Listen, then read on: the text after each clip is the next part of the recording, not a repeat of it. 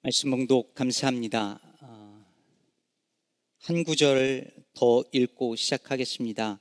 로마서 16장 1절에서 2절 말씀입니다. 16장 1절에서 2절 한 목소리로 같이 읽겠습니다.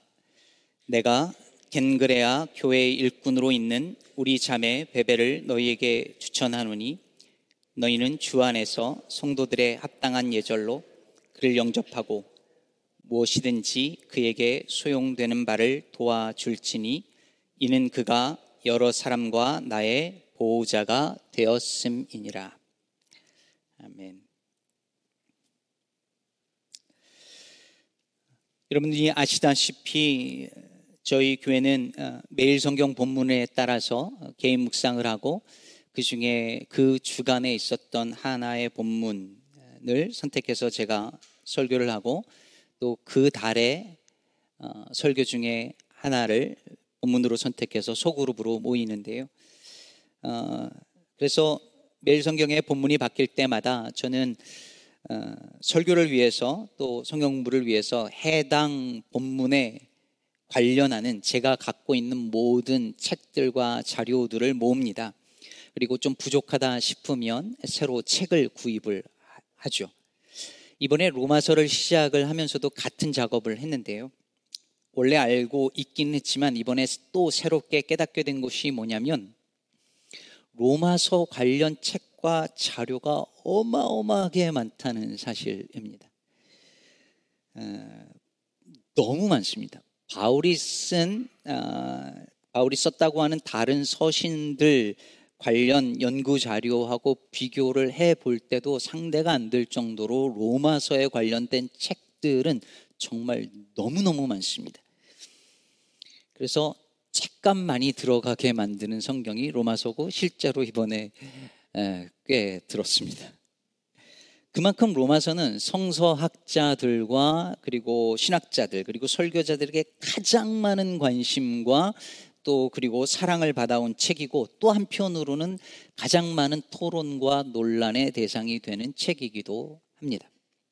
사실 현재 우리가 알고 있는 기독교 신앙이 뭐냐라고 말할 때 기독교 신앙의 대부분의 교리는 이 로마서에 의해 아니 정확하게 말하면 로마서에 대한 해석에 의해서 형성이 되었다라고 말해도 지나치지 않을 것입니다.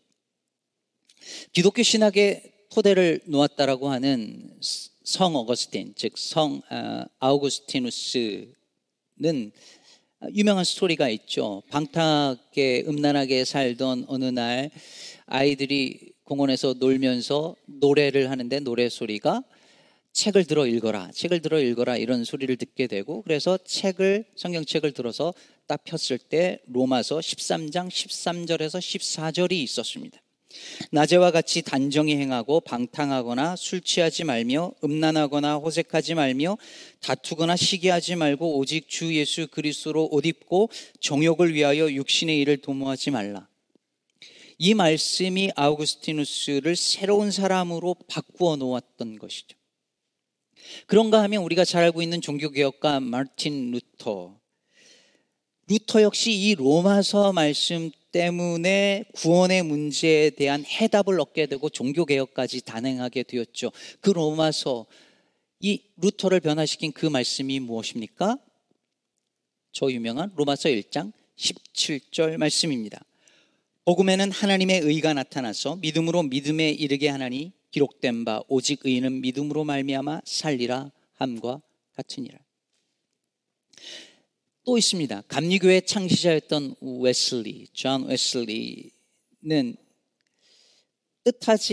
내키지 않는 마음으로 모라비안 교도들의 집회에 참석했다가 거기서 모라비안 교도 중 한 사람이 루터의 로마서 주석 서문을 읽는 것을 들을 때에 갑자기 가슴이 뜨거워지는 것을 경험했고 회심하여 이제 감리교라고 하는 새로운 운동을 시작을 하게 되었죠.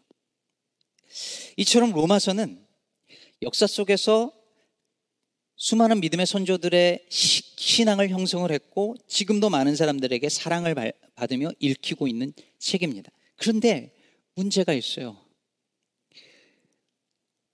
너무 어려워요. 그렇지 않습니까? 고개를 끄덕이신 분들은 읽으신 분들이고 끄덕이지 않으신 분들은 안 읽으신 분들이죠.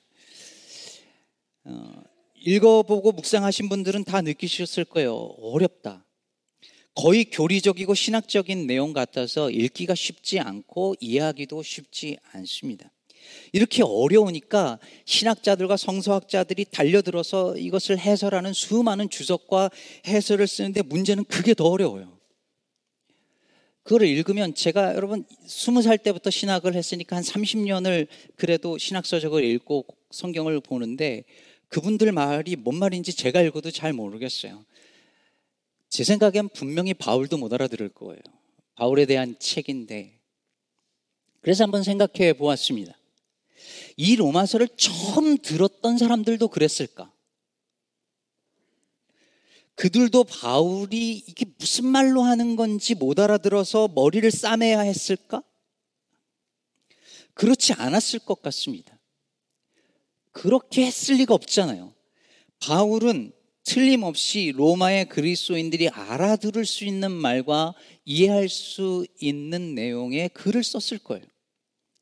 그렇다면 우리는 로마서를 읽으면서 그 당시, 즉 1세기 로마에 살고 있었던 그리스도인들은 이 편지에 담긴 바울의 말을 어떻게 이해했을까?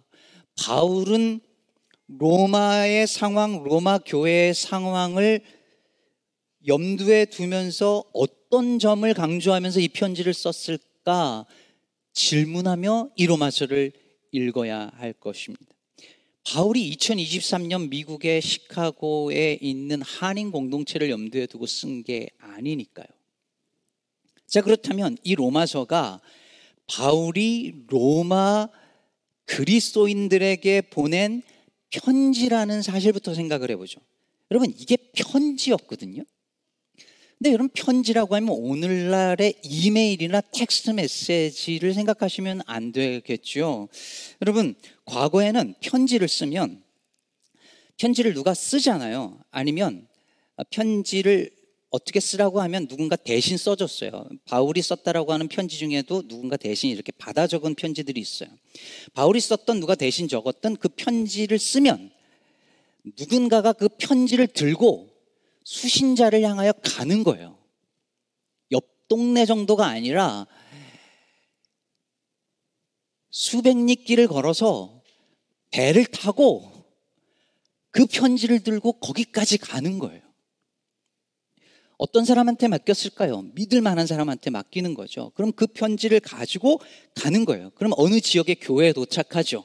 그러면 목회자의 편지가 도착했다, 사도의 편지가 도착했다 그러면 교인들이 모입니다. 온 교회가 모이는 거예요. 어느 가정집에 이렇게 모였겠죠. 모이면 거기에서 한 사람이 그 편지를 낭독했습니다. 여러분, 고대 사회에서 읽었다 이 말은 다 낭독했다는 말입니다. 그 사람들은 우리처럼 속으로 읽었다는 게 없었어요. 다 낭독하는 거였습니다. 특히 이런 목회 서신서 같은, 목회자가 아니면 사도가 보낸 편지는 공예배, 성도들이 다 모인 자리에 한 사람이 공적으로 낭독을 하면 그걸 다 같이 듣는 것입니다. 다 그런 거라고 말할 수 없지만 편지를 가지고 온 그 전달자가 그 편지를 읽기도 했던 것 같습니다. 그럼 사극을 보면 왜 그런 거 있잖아요. 임금이 편지를 쓰면 그걸 가지고 신하가 가져가잖아요. 그러면 누구는 나와서 예를 갖추시오 이러잖아요. 그러면 나와서 딱 엎드려서 그 신하가 읽는 임금의 편지를 듣죠. 예의를 갖춰서. 똑같은 건 아니지만 사도가 편지를 보낼 때 교회는 마치 사도가 그 자리에 있는 것처럼 예의를 갖춰서 사도가 보낸 그 사람의 편지 낭독을 들었을 것입니다. 그렇다면 바울이 쓴 이 로마서 편지는 누가 로마의 교회 성도들에게 전달했을까요? 로마서 16장 1절에서 우리가 아까 본 것처럼 겐그레아 교회의 일꾼 베베였습니다. 베베가 바울의 편지를 가지고 고린도에서 로마까지 가서 교인들에게 전달한 것이죠. 16장 2절에 보면 바울은 너희는 주 안에서 성도들의 합당한 예절로 그를 영접하고 도우라라고 말하고 있습니다. 모든 학자들이 다 동의하는 건 아니지만 로마서를 베베가 가져가기만 한 게 아니라 직접 낭독했을 것이라고 보는 이들이 많습니다. 스캇 맥나이트라는 학자는 이렇게 말합니다. 바울은 여성 한 명을 선택해서 자신의 편지를 체언하게 했다. 편지를 낭독하게 했다는 거죠. 베베의 얼굴을 통해서 바울의 얼굴을 보게 된다는 뜻이다.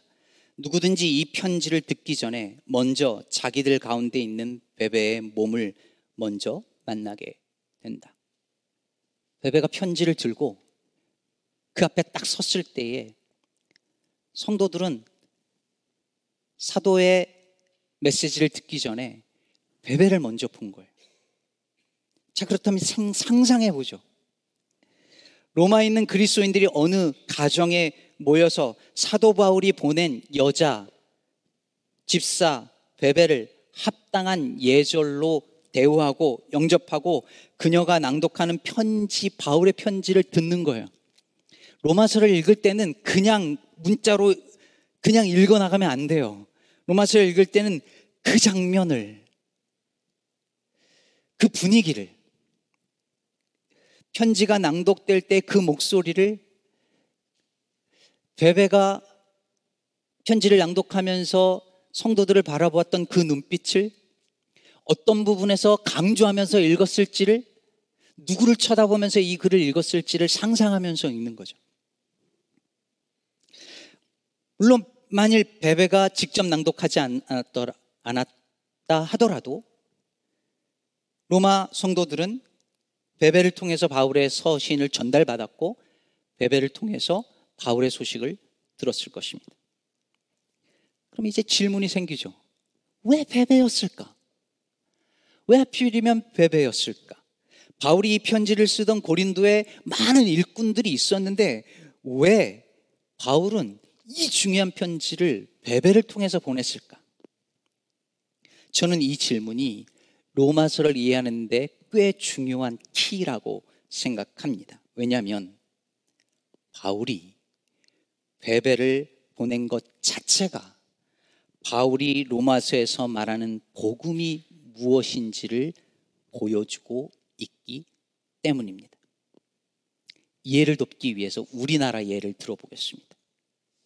우리나라에 처음 들어왔던 미국 선교사님들은 거의 다 백인, 중산층, 젊은이들이었습니다. 대학을 막 졸업한 백인, 중산층, 젊은이들이에요. 그럼 그들이 조선 땅에 딱 간 거예요. 그럼 조선 사람들이 그들을 보겠죠.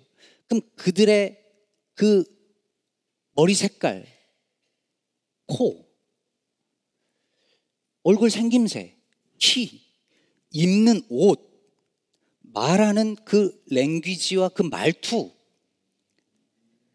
먹는 음식, 그리고 대부분의 미국 선교사들은 자기들끼리의 선교 구내에 살았는데 그 집에 가보면 미국 중산층 집에 있었던 것들이 그대로 와 있었거든요.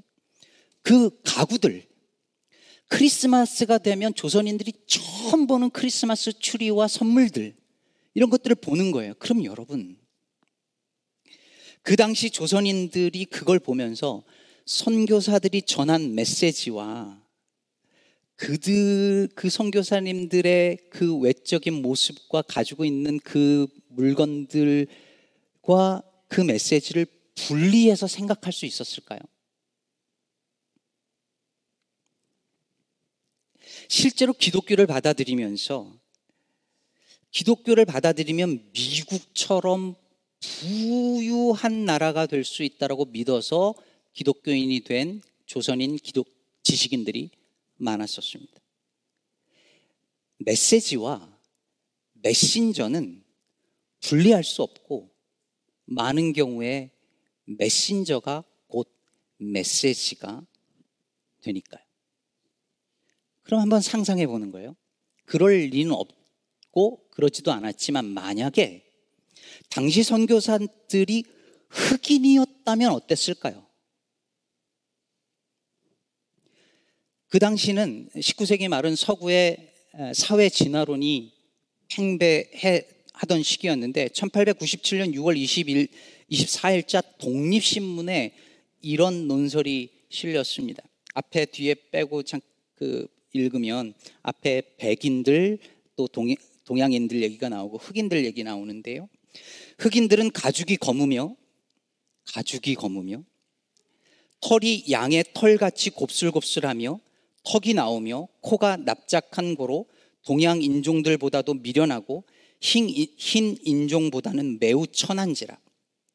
백인종은 오늘날 세계 인종 중에 제일 영민하고 부지런하고 담대한 고로 온 천하 각국에 모두 퍼져 차차 하등 인종들을 이기고 토지와 초목을 차지하는 고로 하등 인종 중에 백인종과 섞여 백인종의 학문과 풍속을 배워 그 사람들과 같이 문명 진보 못하는 종족들은 차차 멸망이 되어야 하며,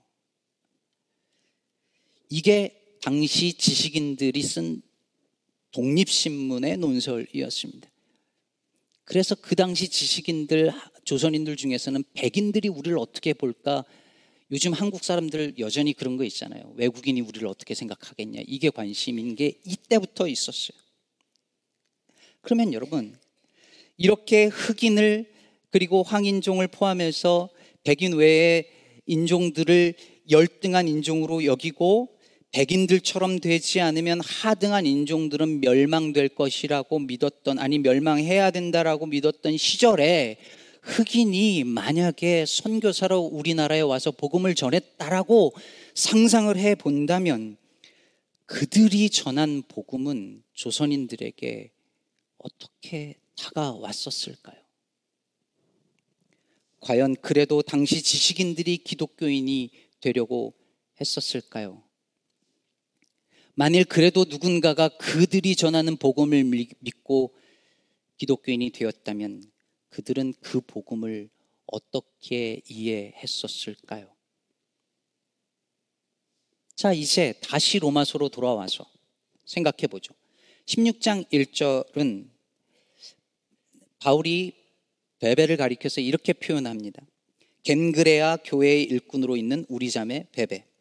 그럼 베베라는 이 이름은 그리스 신화에서 나오는 신의 이름을 딴 이름입니다. 이 말은 뭐냐면 베베가 이방인이었다는 말입니다. 이방인인데 회심하여 그리스도인이 된 거예요. 그리스도인이 됐을 뿐만이 아니라 뭐라고 부르냐면 교회의 일꾼이래요. 이 일꾼이라는 이 단어는 디아코노스, 즉 집사를 가리킵니다. 교회의 지도자, 집사였어요. 교회 집사로서 바울과 복음 전도자를 돕는 보호자 역할을 베베가 했습니다. 뿐만이 아니라 이어서 바울이 뭐라고 말하냐면 그녀를 우리 자매 베베라고 부릅니다. 우리 자매 베베. 여러분, 이게 우리한테는 이게 얼마나 놀랍고 급진적인지 감이 안 와요. 우린 그냥 형제님 자매님 늘 쓰는 말이니까. 그런데 당시에 유대인 남성이 이방인 여성을 가리켜 우리 자매라고 부른다라고 하는 것은 그들 안에 세상과는 전혀 다른 질서가 작동하고 있었다라는 사실을 보여주는 것입니다. 그 질서가 뭘까요? 그게 바로 복음에 의해 만들어진 하나님 나라의 새로운 질서입니다. 바울이 지금 이걸 보여주고 있는 것입니다. 겐그레아 교회의 일꾼 우리 자매 베베가 바울의 편지를 가지고 가서 로마 교회 성도들 앞에서 낭독할 때에 그것 자체가 바울이 전하고자 하는 그 복음에 담긴 하나님 나라의 질서가 어떤 것인지를 몸소 보여주고 있는 것입니다. 오늘 본문 로마서 1장 1절에 보면 예수 그리스도의 종 바울은 사도로 부르심을 받아 하나님의 복음을 위하여 택정함을 입었다고 말합니다. 그러면서 복음이 무엇인지를 2절부터 설명을 하잖아요. 근데 여러분, 바울이 전한 복음이 뭘까요? 여러분, 로마서를 읽으면서 로마서는 계속 복음에 대한 이야기인데 바울이 전한 복음이 뭘까요? 사람들은 로마서가 전하는 복음을 흔히 이신칭의라고 부릅니다. 이신칭의, 믿음으로 말미암아 의롭게 된다는, 이것이 복음이라고 말합니다. 로마서가 분명히 이신칭의를 말하고 있지만 이신칭의가 성경이 말하는 복음의 전부일까요? 예수님은 복음서에서 하나님의 나라가 가까이 왔으니 회개하고 복음을 믿으라고 했는데 그것도 예수님이 이신칭의를 말씀하신 걸까요? 미국에서 가장 유명한 설교자 중에 한 사람인 존 파이퍼가 2010년 어느 대형 집회에서 이런 질문을 던졌답니다. 예수님은 바울의 복음을 선포했는가? 여러분, 이게 거꾸로 돼야 되는 거 아니에요?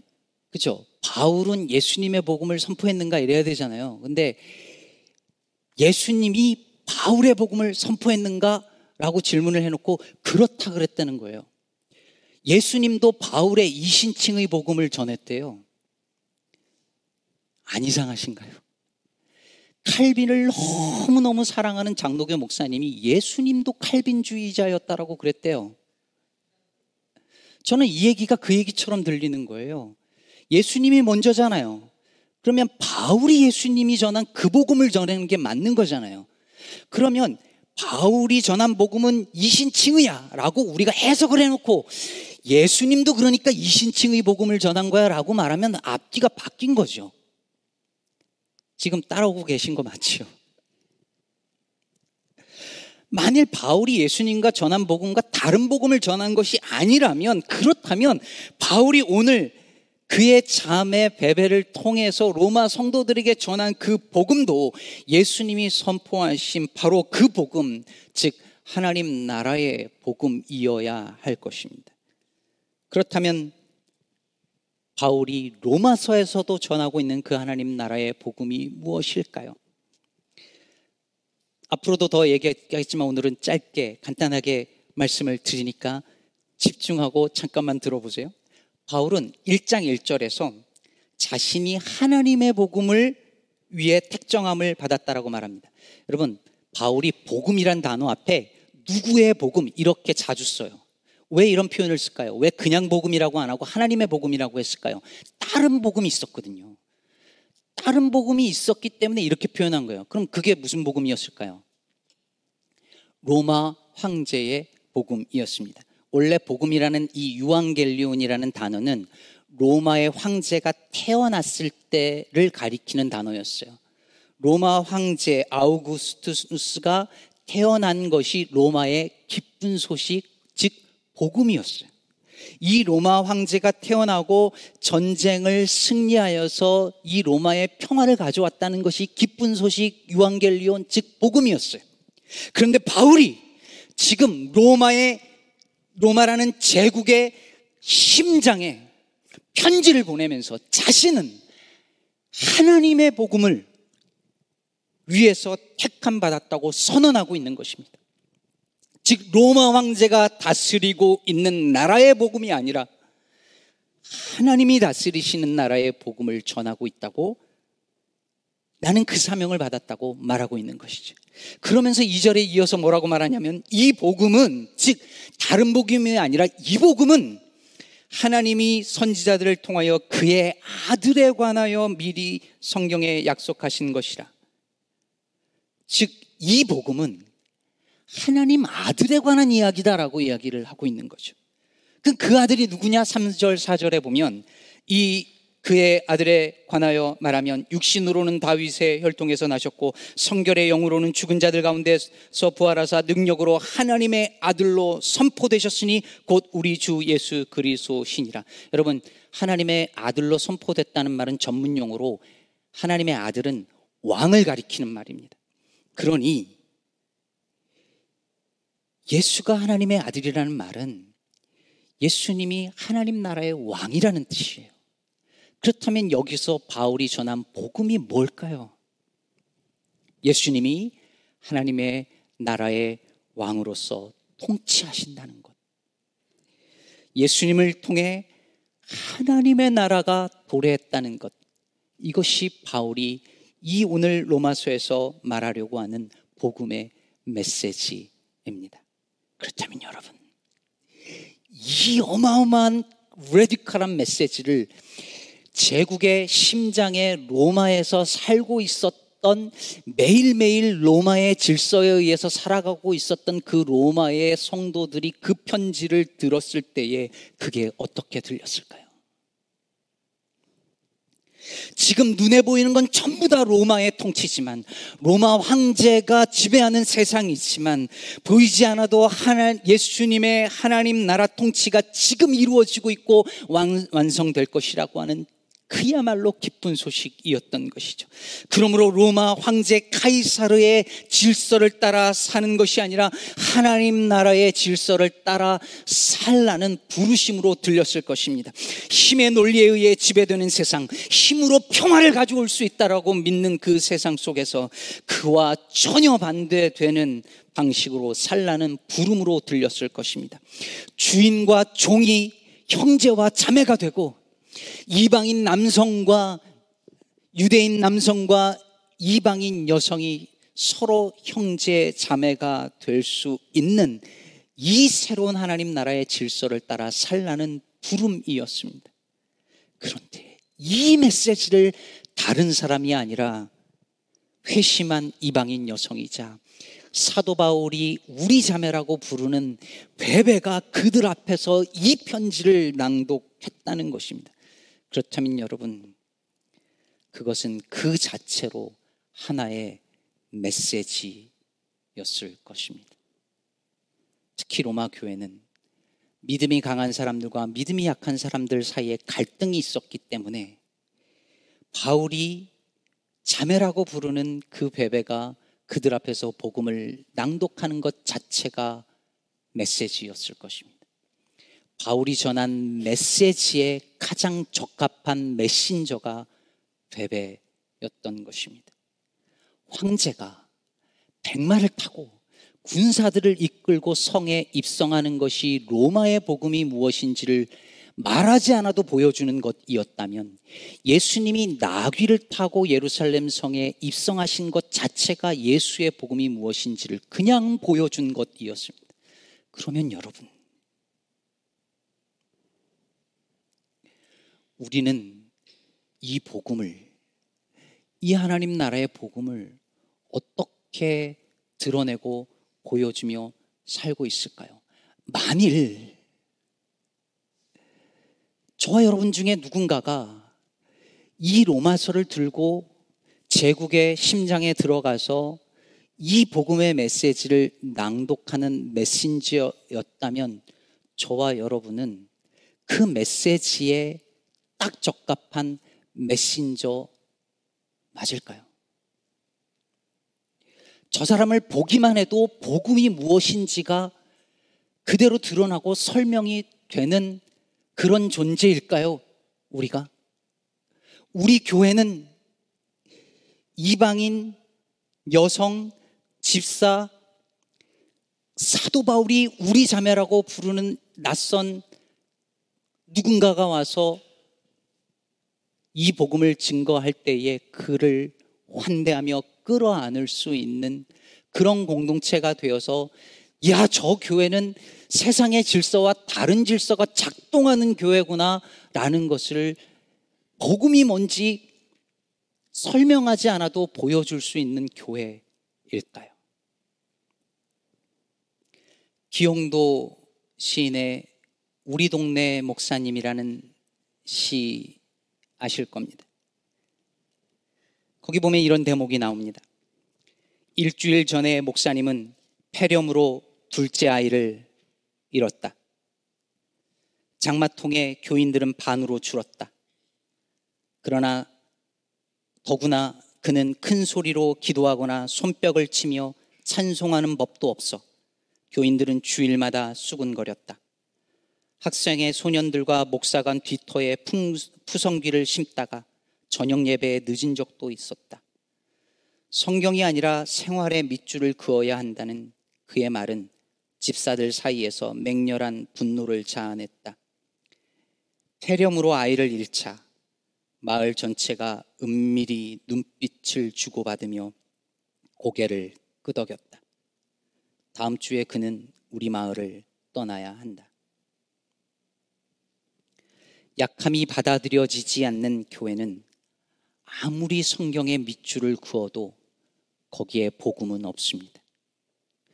그런 교회는 복음이 무엇인지를 보여줄 수 있는 이는 없습니다. 저 역시 성경이 아니라 생활의 밑줄을 그어야 한다고 말합니다. 이 말이 성경보다 우리 생활이 중요하다 이런 말뜻이 아닙니다. 우리의 생활이 성경을 번역하여 보여주고 있느냐는 말입니다. 우리의 생활이 우리 일상생활에 그어진 밑줄 하나하나가 하나님의 나라, 예수가 왕으로 통치하시는 그 나라의 질서를 보여주고 있느냐는 말입니다. 저와 우리 교회가 그런 교회 되기를, 그런 성도 되기를 간절히 바랍니다. 타고르가 그렇게 노래했다지요. 나무에게 말했네, 하나님을 보여달라고. 그러자 나무는 말없이 웃으며 꽃을 활짝 피워냈다네. 저와 여러분의 삶이 하나님과 그분의 복음을 보여주는 꽃으로 피어나기를 주의 이름으로 축복합니다.